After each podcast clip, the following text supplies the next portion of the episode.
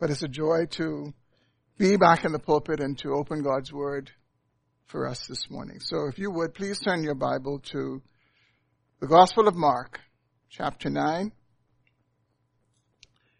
And as you're turning there, it's good to see my long-term friend George Baxter walk in very late, but not good to see that you walked in late, but good to see that you walked in. And I haven't seen him in quite a long time. He is moving between countries here in Jamaica and the U.S. and it's good to see him. It's also good to see Tim playing the keyboard this morning and did a great job. Thank you, Tim, for serving in that way. Well, the Gospel of Mark, chapter 9, and this morning our attention will be directed to verses 42 through 50. So please follow along as I read. And I'm reading from the English Standard Version. Whoever causes one of these little ones who believe in me to sin, it would be better for him if a great millstone were hung around his neck and he was thrown into the sea. And if your hand causes you to sin, cut it off. It is better for you to enter life crippled than with two hands to go to hell, to the unquenchable fire. And if your foot causes you to sin, cut it off. It is better for you to enter life lame than with two feet to be thrown into hell. And if your eye causes you to sin, tear it out. It is better for you to enter the kingdom of God with one eye than with two eyes to be thrown into hell. Where the worm does not die and the fire is not quenched. For everyone will be salted with fire. Salt is good. But if the salt has lost its saltiness, how will you make it salty again? Have salt in yourselves and be at peace with one another. We always pray before we look at God's Word and I will tell you that this text is one that I especially need to pray and ask for God's help on. So let's do that right now. Father, we pray that you would speak to us now as we open your Word. We thank you for your Word. Lord, these words that we have read are indeed weighty and sobering.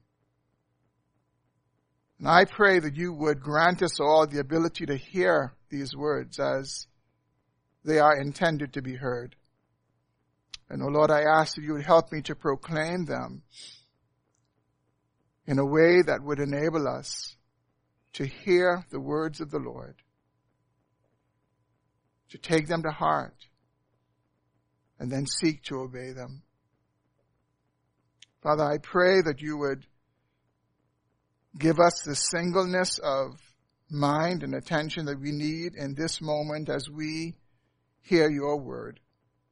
We ask that you would do this for our good and for your greater glory. We pray these things in Jesus' name.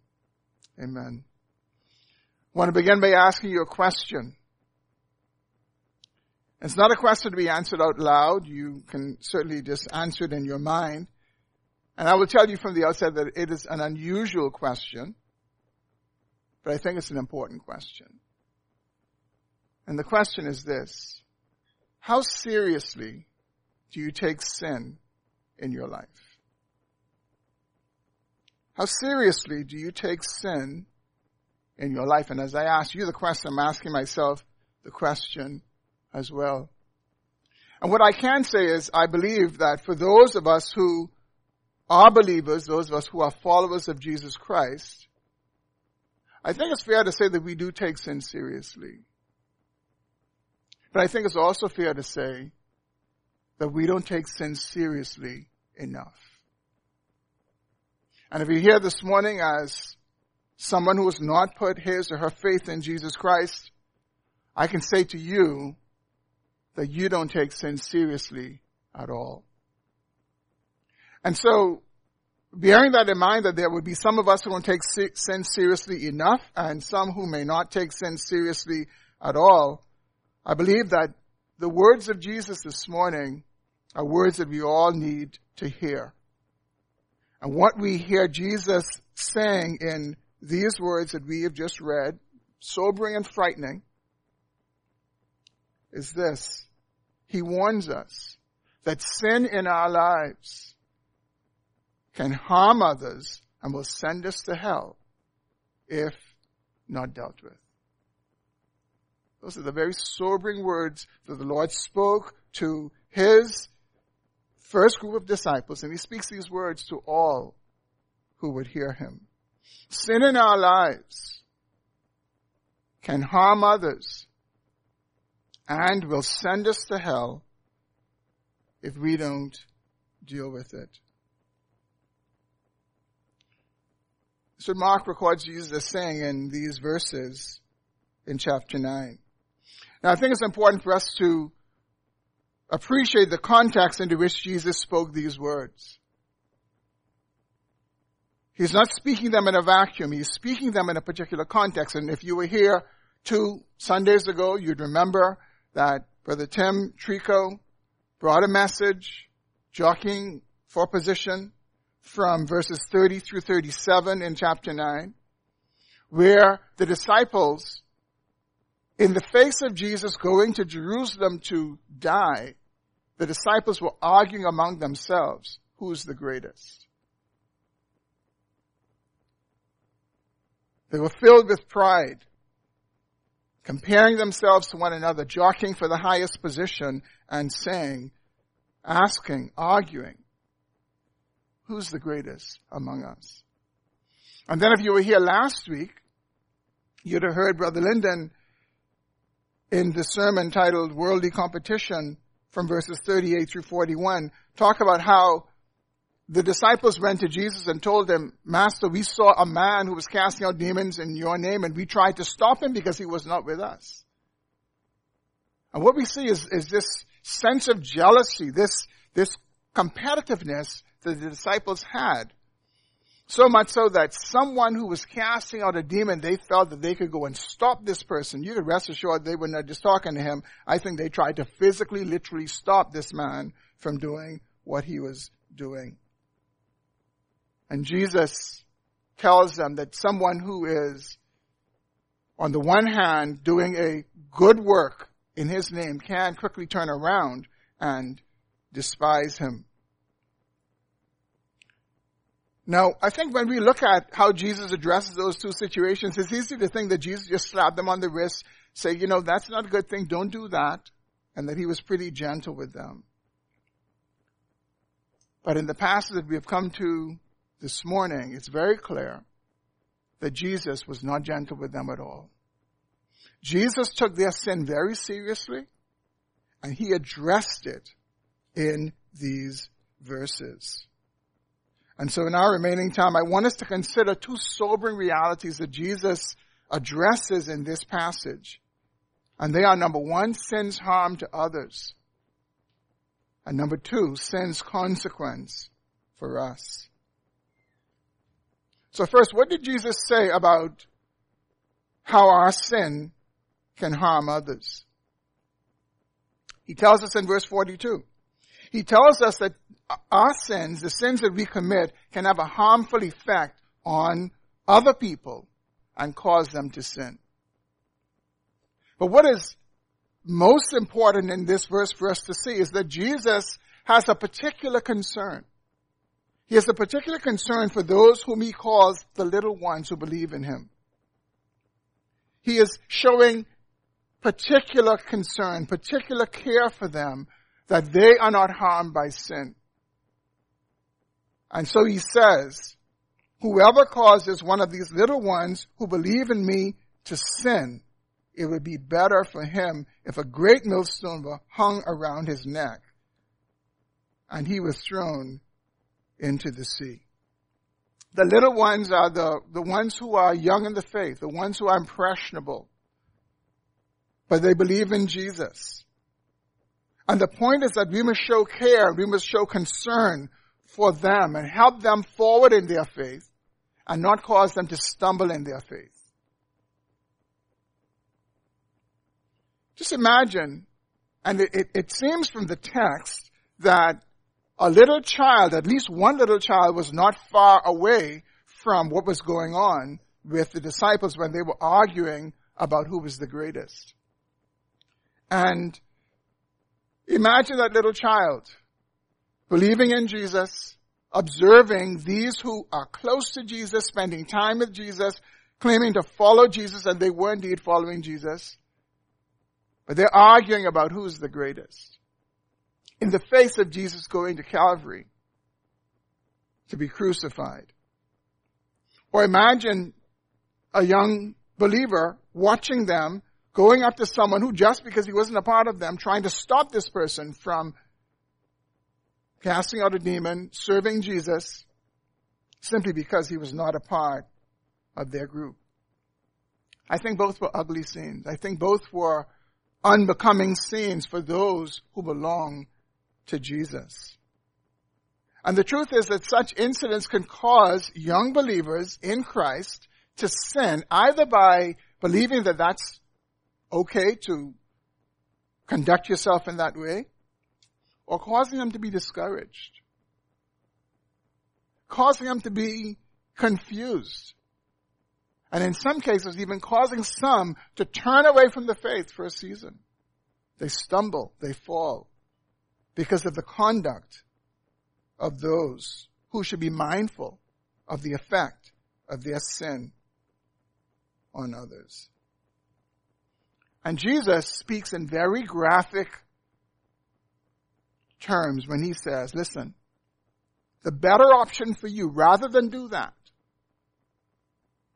is to have a great millstone hung around your neck and have someone to throw you in the ocean. He says that is a better option than if you harm one of these little ones who believe in me by your sinful conduct. And friends, when we know that Jesus speaks the truth and Jesus is not playing games and, and issuing empty threats, we know that he takes us very seriously. And what he's saying is something greater than that, something more serious than that will happen to you if you, by your sinful conduct, bring harm to young believers, impressionable ones who believe in him. Now I think we all know, I'm no swimmer, um, but I think we all know that the best swimmer with a millstone, a great millstone, and this is not when they, when Jesus talks about a great millstone, the disciples would have understood that he is referring to a millstone, not the small millstone that the women used to use to grind um, grain, but the one that only a donkey could pull. It was so big that the donkey had to had to pull that one the best swimmer, with that hung around his neck, didn't stand a chance. And Jesus says, that is a better outcome than if you cause a little one who believes in him to stumble. And the point can't be clearer. The point is that God's judgment against those who cause young believers to sin is more certain and more severe than if a person had a millstone, a great one, tied around their neck and they were thrown into the sea.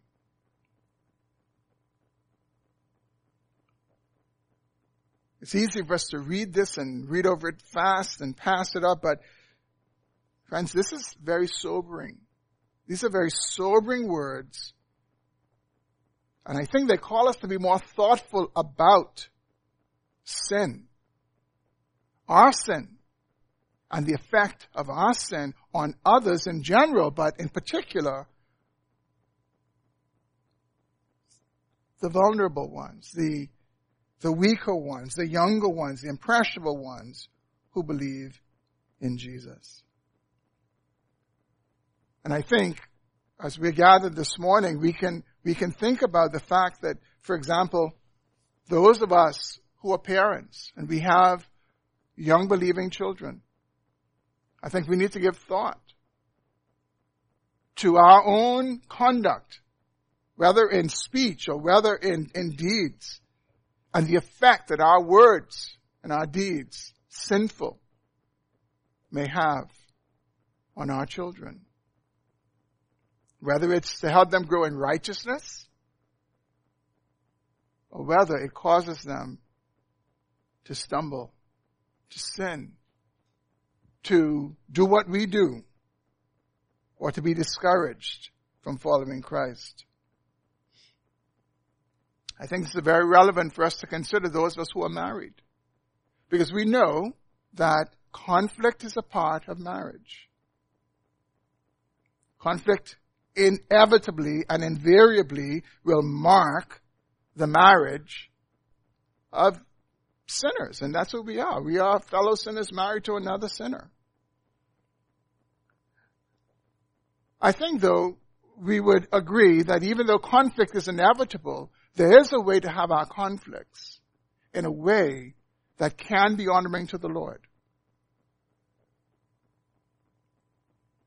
There's a way that we can engage in conflict that does not have to be sinful.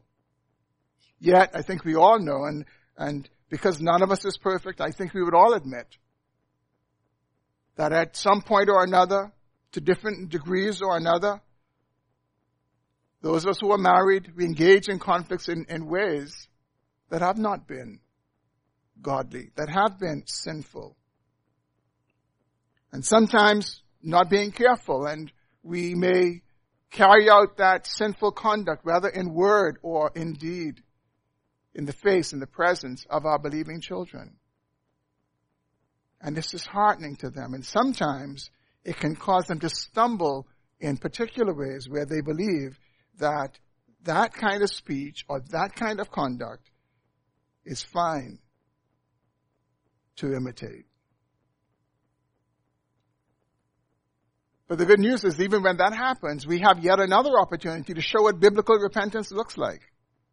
Where we can demonstrate that, where we can, mindful that they may have seen or heard our sin, that we can say to them, hey, you know, when I did that, when I said that, that was wrong. That was sin. I shouldn't have done that. I've asked God to forgive me, and I ask you to forgive me as well. We have the opportunity to do that. I think we can think of work situations where perhaps there are young believers in our workplace and we want to be mindful. What is the effect of my speech, my deeds on them? Is it causing them to stumble, causing them to sin, or is it causing them to be discouraged about what the Christian life is all about? Or is it causing them to be strengthened in their walk with Christ.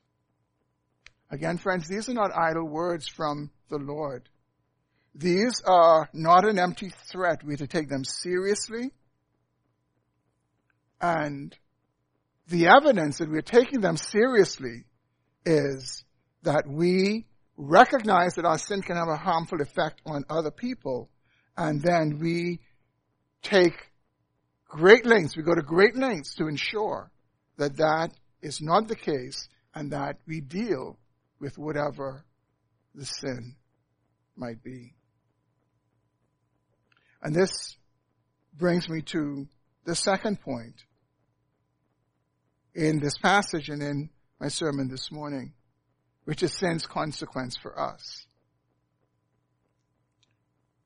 Jesus gives us the consequence in verses 43 through 48.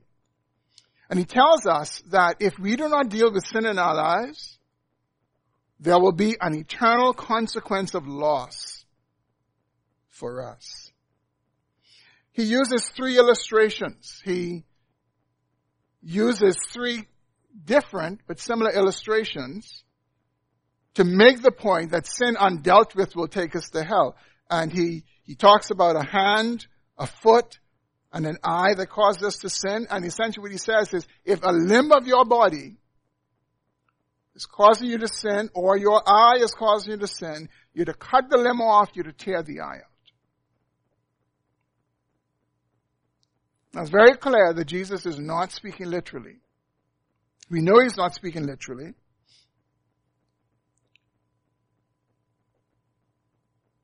But what he is really saying essentially is we must not be sympathetic to anything in our lives that is causing us to sin. He's saying to us that we are to deal with it.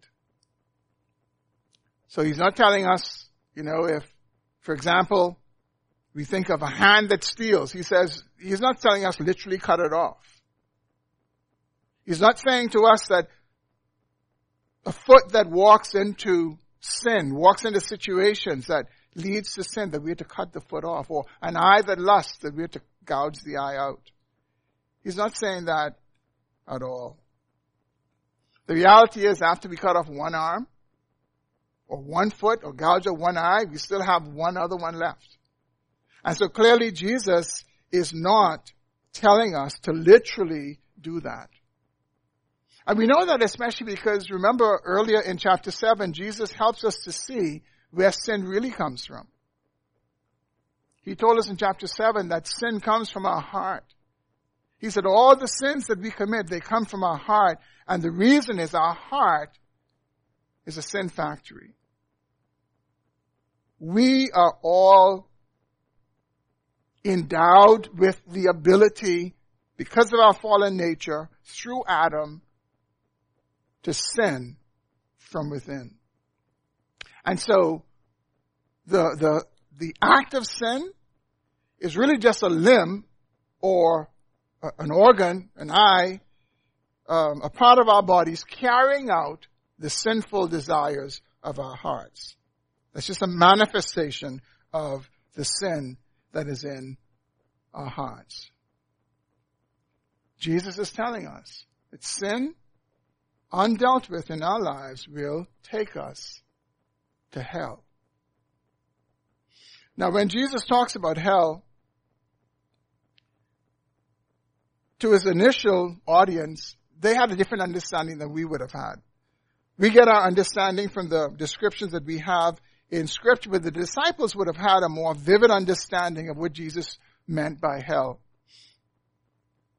Notice in verse 48 that Jesus refers to hell as the place where the worm does not die and the fire is not quenched. And here he's quoting from the very last verse of the book of Isaiah, Isaiah chapter 66 verse 24. The place where the worm does not die and the fire is not quenched. But in speaking of hell as this place of everlasting punishment where the worms don't die, Jesus uses a word for hell that his original audience would have understood. He referred to a place, it was a physical, literal place, a valley of, called the Valley of Hinnom. In the, in the Hebrew language, it's Gehinnom, and in Greek, it's Gehenna, which is what is in the original language that Mark was written in. He refers to hell as Gehenna. And what happened in the Valley of Hinnom was they, they used to, the, the Israelites used to offer human sacrifices to the, to, to, to foreign gods, to the gods of Moloch and, and Baal. And you find these recorded in Second Chronicles and the book of Jeremiah. And these sacrifices were eventually stopped during the reign of Josiah, which we find in 2 Kings 23. But the valley of Hinnom, even though the human sacrifices stopped, this valley became a place for dumping garbage and they would burn the garbage. And so this was a place where the fire just continued. It just never went out. It was a place of constant burning. And that was the picture that Jesus was communicating to them when he said to them, sin unaddressed in your life will take you to Gehenna. It'll take you to hell. But although he used the name that they understood, Gehenna, that location, something on earth to refer to hell, Jesus was literally referring to someplace else. A place created by God that would be a place of eternal, unending fire and, and torment for those who would be taken there. wasn't just talking about some literal thing that they would have seen there, but he was talking about something that was far greater that God himself would prepare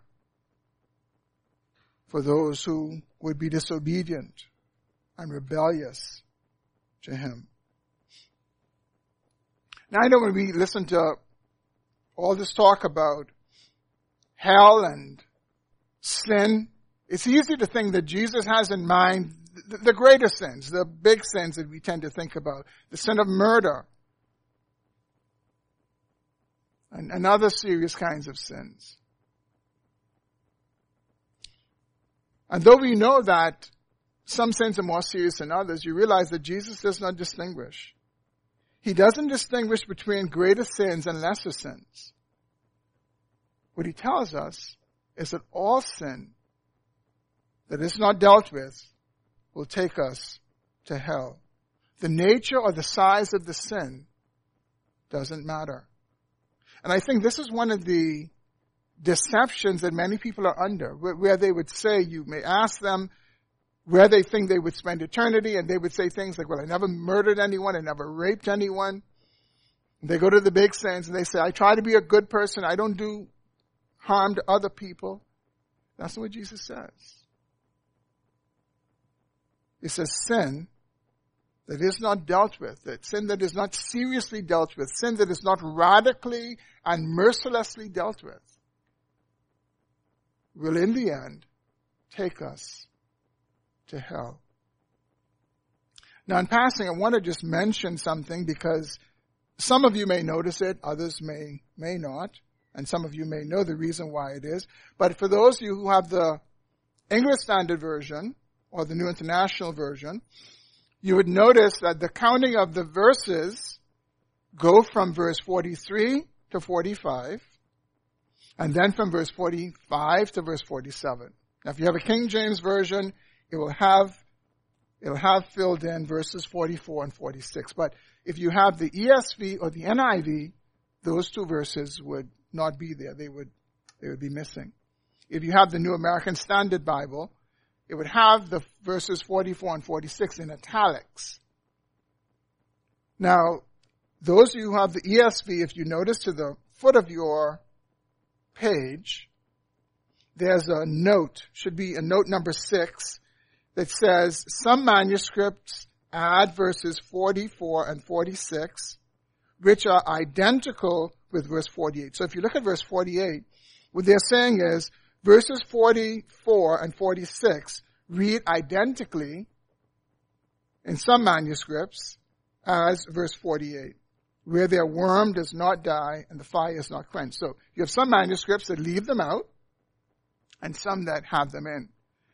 And just to quickly give you an appreciation for why that is, remember that when scripture was originally written, written by someone, the Holy Spirit moving on that man to write the words of scripture, that is what we call an autograph. It, it's the original document of scripture. Now there were no photocopies. And so the only way that you could get copies of that original document is very skilled men who were scribes. They would copy by hand from that original document onto another document. And, um, and then what would happen, obviously, over time is you'll have someone who is now another scribe who's going to copy not from the original document, but from a manuscript, one that was scribed out. And sometimes in the process of these copies, making these copies, um, errors and omissions take place. This is one of the realities of how the um, scripture came to being. But what you find is that even when these different manuscripts are compared, the differences between them are not in any substantial area of doctrine where we would come away saying one thing about God and, and one and another thing about God. It's not like that. It's, it's in these areas where um, they, have, uh, they have no consequence. And so, for example, if we consider those of us who have the ESV or the NIV, the difference it makes having verses 44 and 46 not in our Bibles versus those who have them in their Bibles, it, it really is of no consequence because it's repeating the, the same thing that is, that is actually there.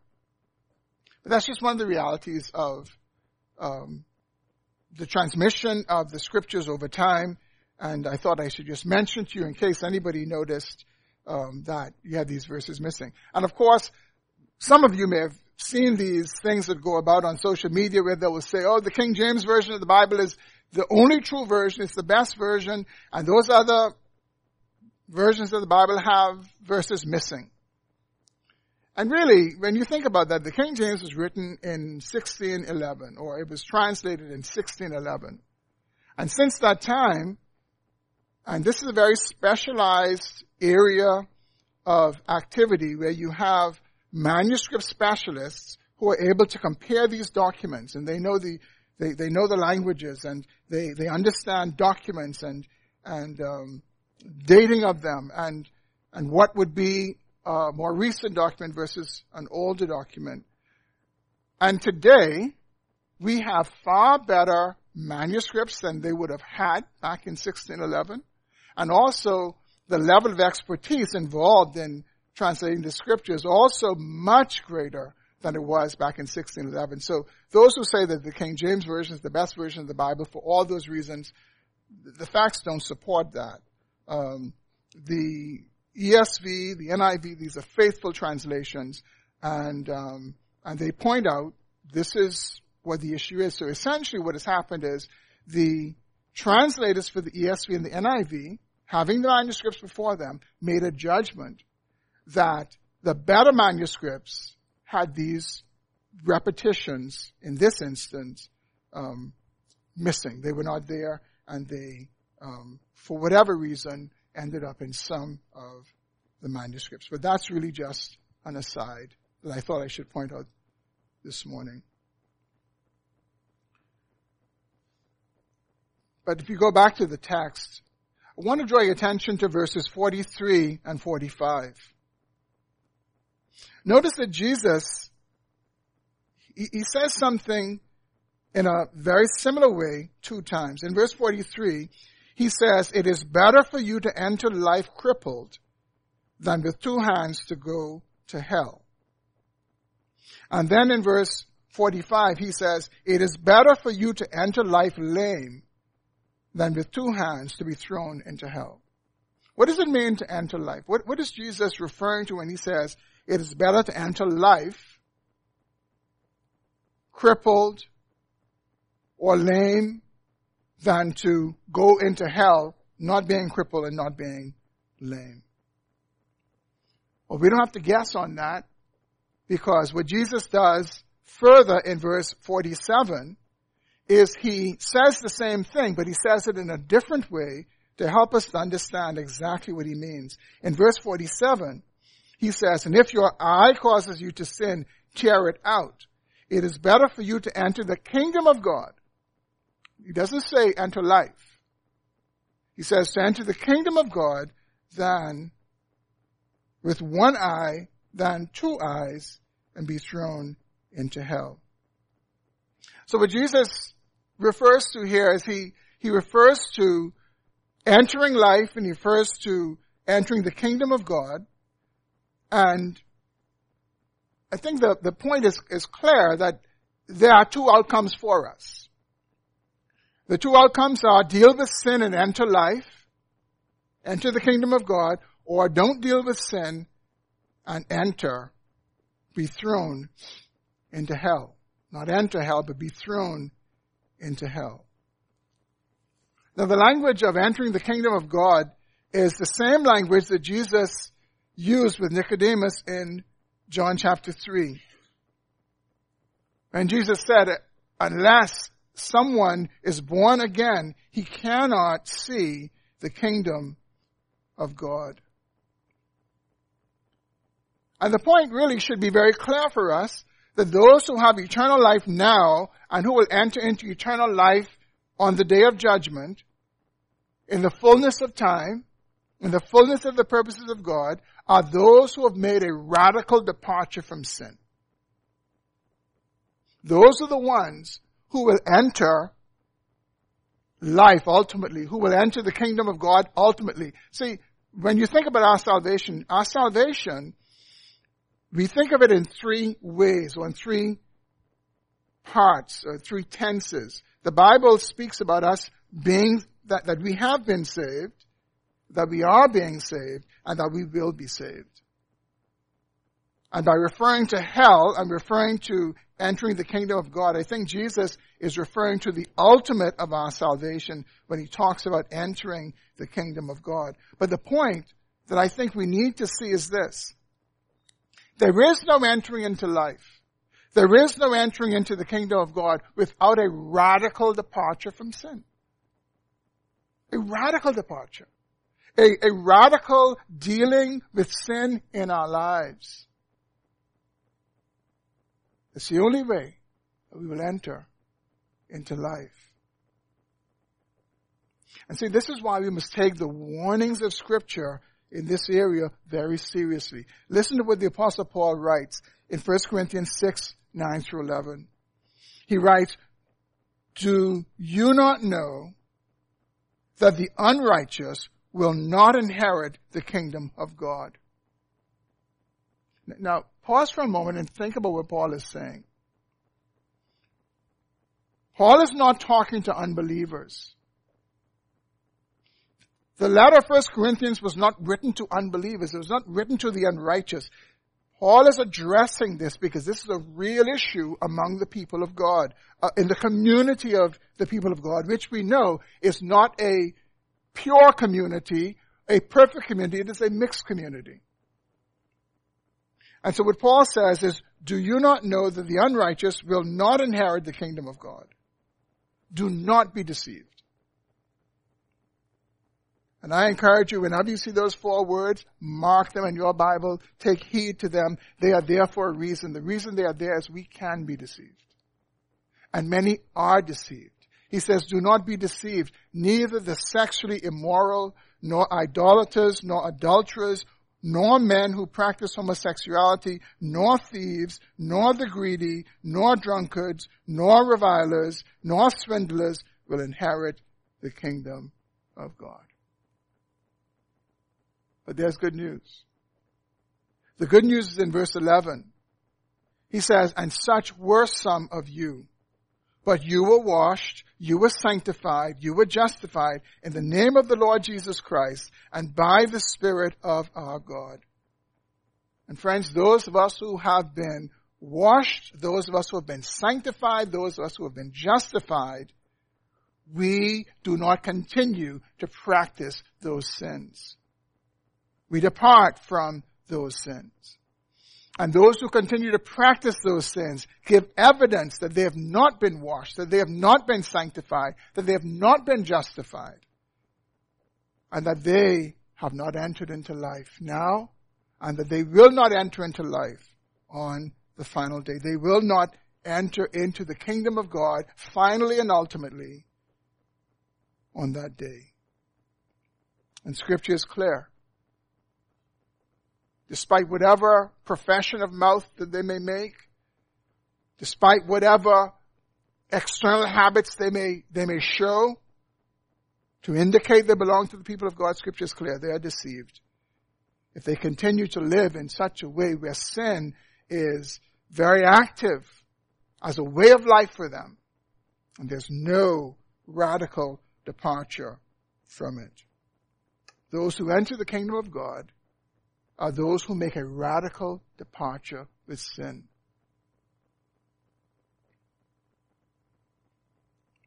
And here's the truth. It's not easy. And I think that's the point that Jesus is making in verse 49. This is not easy.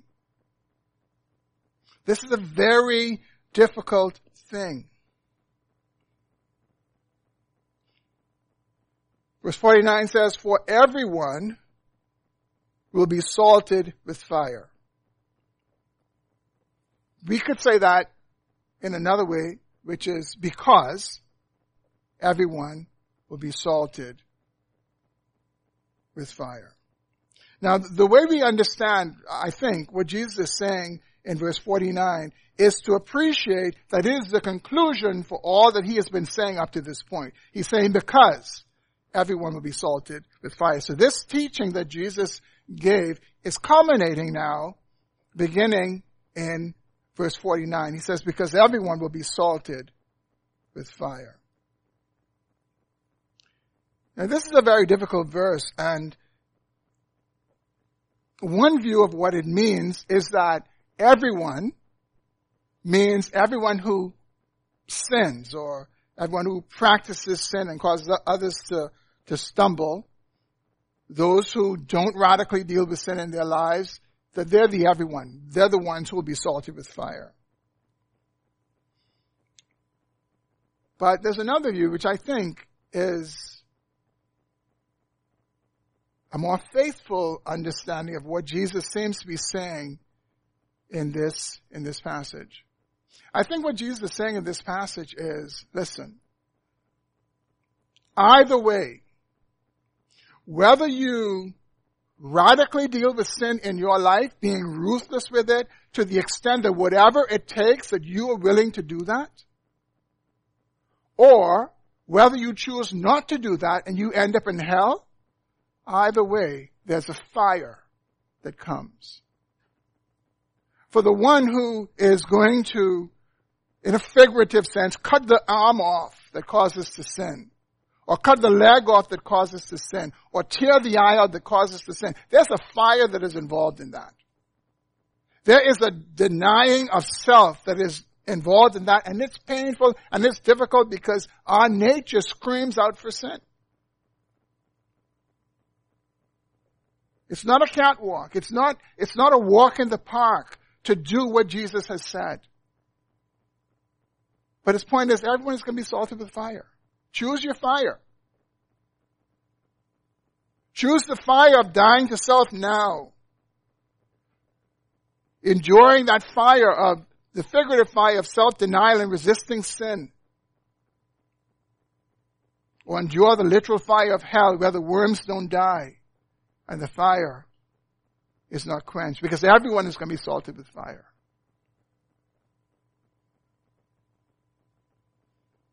Our resistance of sin and what it requires and the punishment for sin and what it entails are fiery experiences that can be escaped. It will be one or the other. Everyone will be salted with fire.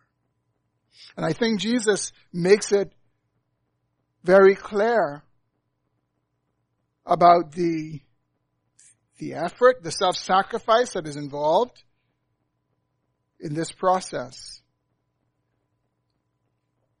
of fighting sin.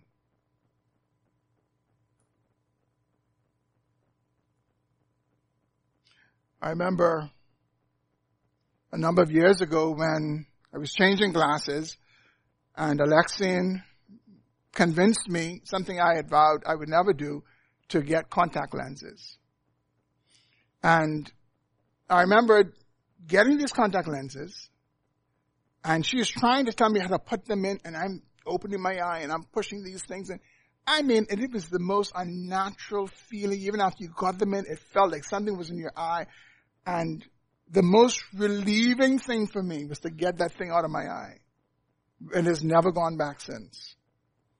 I thought about that as I read what Jesus said about tearing your eye out. I mean, how, how unnatural that is. Who would tear his or her eye out? We just have a problem just touching our eyes, how sensitive it is. But Jesus uses that illustration to talk about how we need to be serious about fighting sin in our lives. And here's the truth. Fighting sin in our lives is as contrary to our nature as cutting off a limb or tearing out an eye. You know what Jesus said about us? In John chapter 3 verse 19? He said, we loved the darkness even though light has come into the world, we've not come, we wouldn't come to the light because we love darkness. That is who we are, naturally and left to ourselves. We love darkness. It is foreign to us to fight sin. Left to ourselves, we will grovel in sin. As, as a pig loves mud and muck and mire, we love sin. Naturally. And so to do what Jesus is saying involves something that is so painful, something that's so contrary to who we are and what we're about. But everyone will be salted with fire of some form. Now again, I think when we think of all this talk about sin and hell and worms, it is easy to think that Jesus must be talking about adultery and fornication and murder and homosexuality and child molestation and whatever sin you consider serious.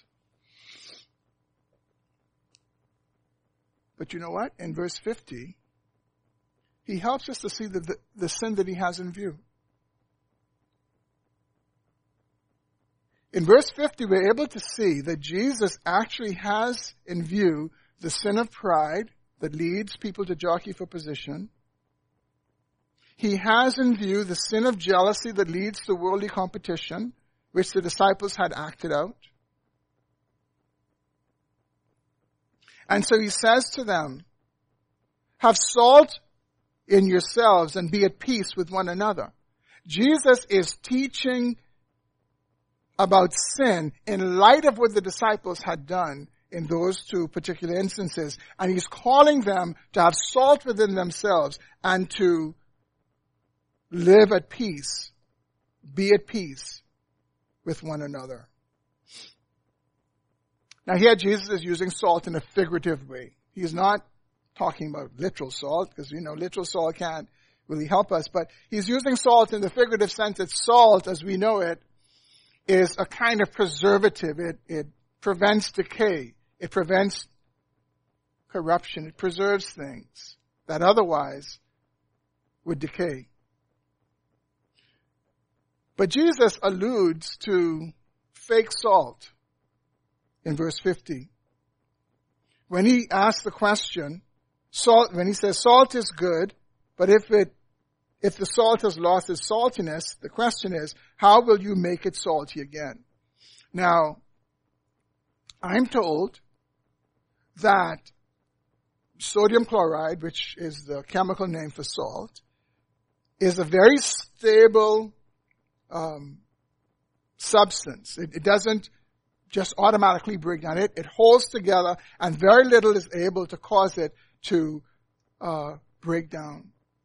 But sometimes this, this compound can be corrupted by impurities. Impurities can get involved and contaminate it and cause it to become useless and even dangerous. And we're told that in the day of Jesus, um, there was fake salt. There was salt that had gotten contaminated. There were contaminants that got involved, caused it to break down. And because the sodium chloride was the most soluble part, it would wash away and would leave this white powder,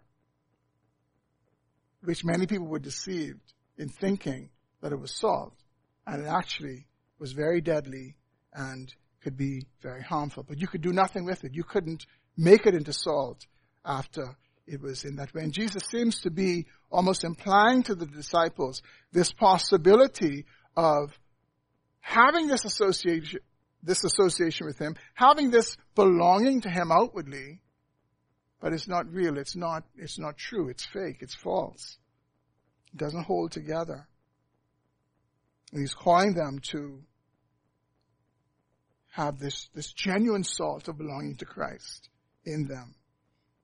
And he's calling them to live at peace with one another.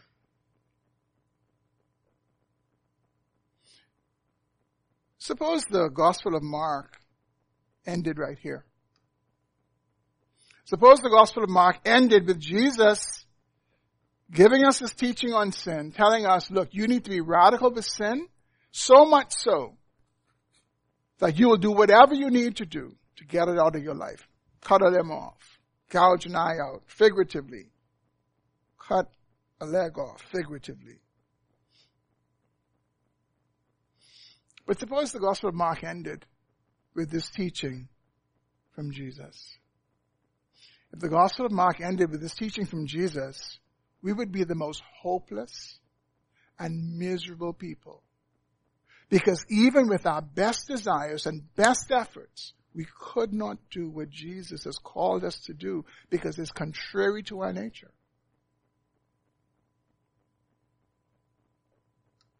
And it's a deeper issue. It's not an external issue. It's a hard issue. It is a hard problem that we have. That no amount of external dealing with it can address this corruption that we have within us, in our hearts, that is a factory of sin. And again, the plain truth is fighting sin is as contrary to our nature as cutting off a limb or tearing out an eye. And left to ourselves, we cannot do it and therefore we will not do it. And this is why Jesus had to come. Jesus had to come to do for us what we could never do for ourselves. Jesus came and not only went to the cross to die for sin, but he died for sinners so that we may be transformed. So that we can have new hearts. And that's what God does when he, he brings the new birth in our lives. He makes us new creations. He reorders our desires. He redeems us as it were. And no longer do we have this ongoing, persistent desire only for darkness, only for sin. The transforming work of God in our lives causes us to desire righteousness. Not perfectly now, but sufficiently. Where we desire to fight sin. Where we desire to say no to ungodliness. Where we begin to love the light. And so Mark's gospel does not end here. It ends where Mark is telling us that Jesus went to the cross and Jesus became a substitute for sin. He died in the place of sinners so that this transforming effect, this work of God can take place in our lives that we can enter life. We can enter the kingdom of God. And we can desire to fight sin and over time we grow in sanctification. And over time we become more Christ-like and less sinful. And yes, we would be concerned about the effect of our sin on others. And ultimately, our sin towards the Lord. And we do fight sin. By the grace of God, with the help of God, And so John's gospel doesn't, Mark's gospel does not end here. And we should all be grateful for that. Because if it did, we would be hopeless, miserable people who are looking at something on a top shelf that we could never reach. No amount of ladders could help us to reach it. But only through the grace that comes to us from Jesus Christ that we are able to desire righteousness and fight sin and desire to glorify God. And Jesus knew what he was saying. Jesus knew what he was doing.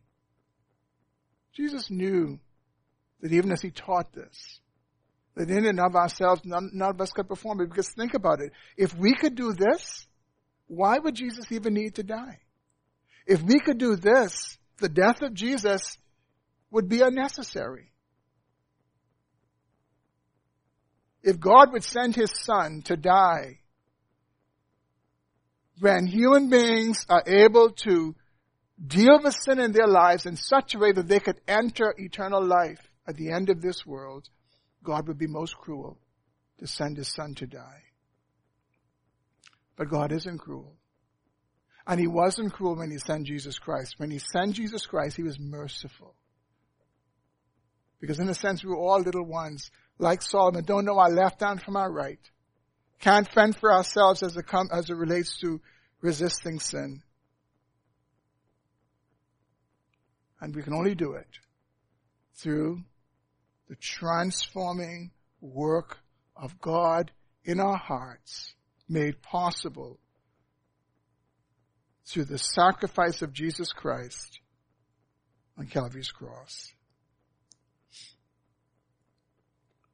So brothers and sisters, Christ is our only hope in this fight against sin. And he told his disciples that he was on his way to Jerusalem to be crucified. And he knew that that would enable this to happen. I pray that none of us leaves this place thinking about our besetting sins and thinking that somehow we can grit our teeth and try harder and we can do more because we can't.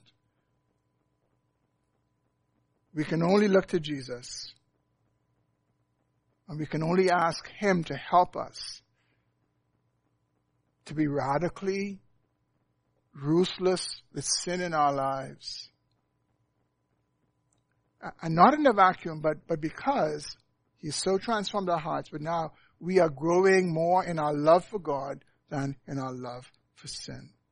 And so I pray for us this morning that we would leave this place looking more to the Lord, less to ourselves, and trusting Him for the grace, for the strength to fight sin and to be serious with sin.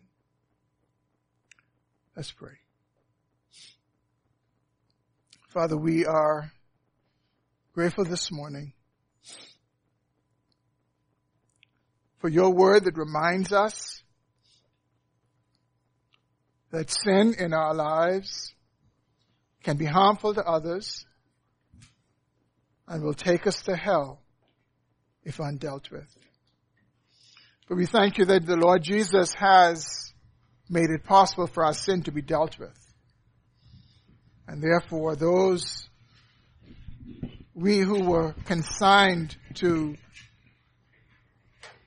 hell can now enter into eternal life. God, we thank you for your great mercy through Jesus Christ. We pray in his name. Amen.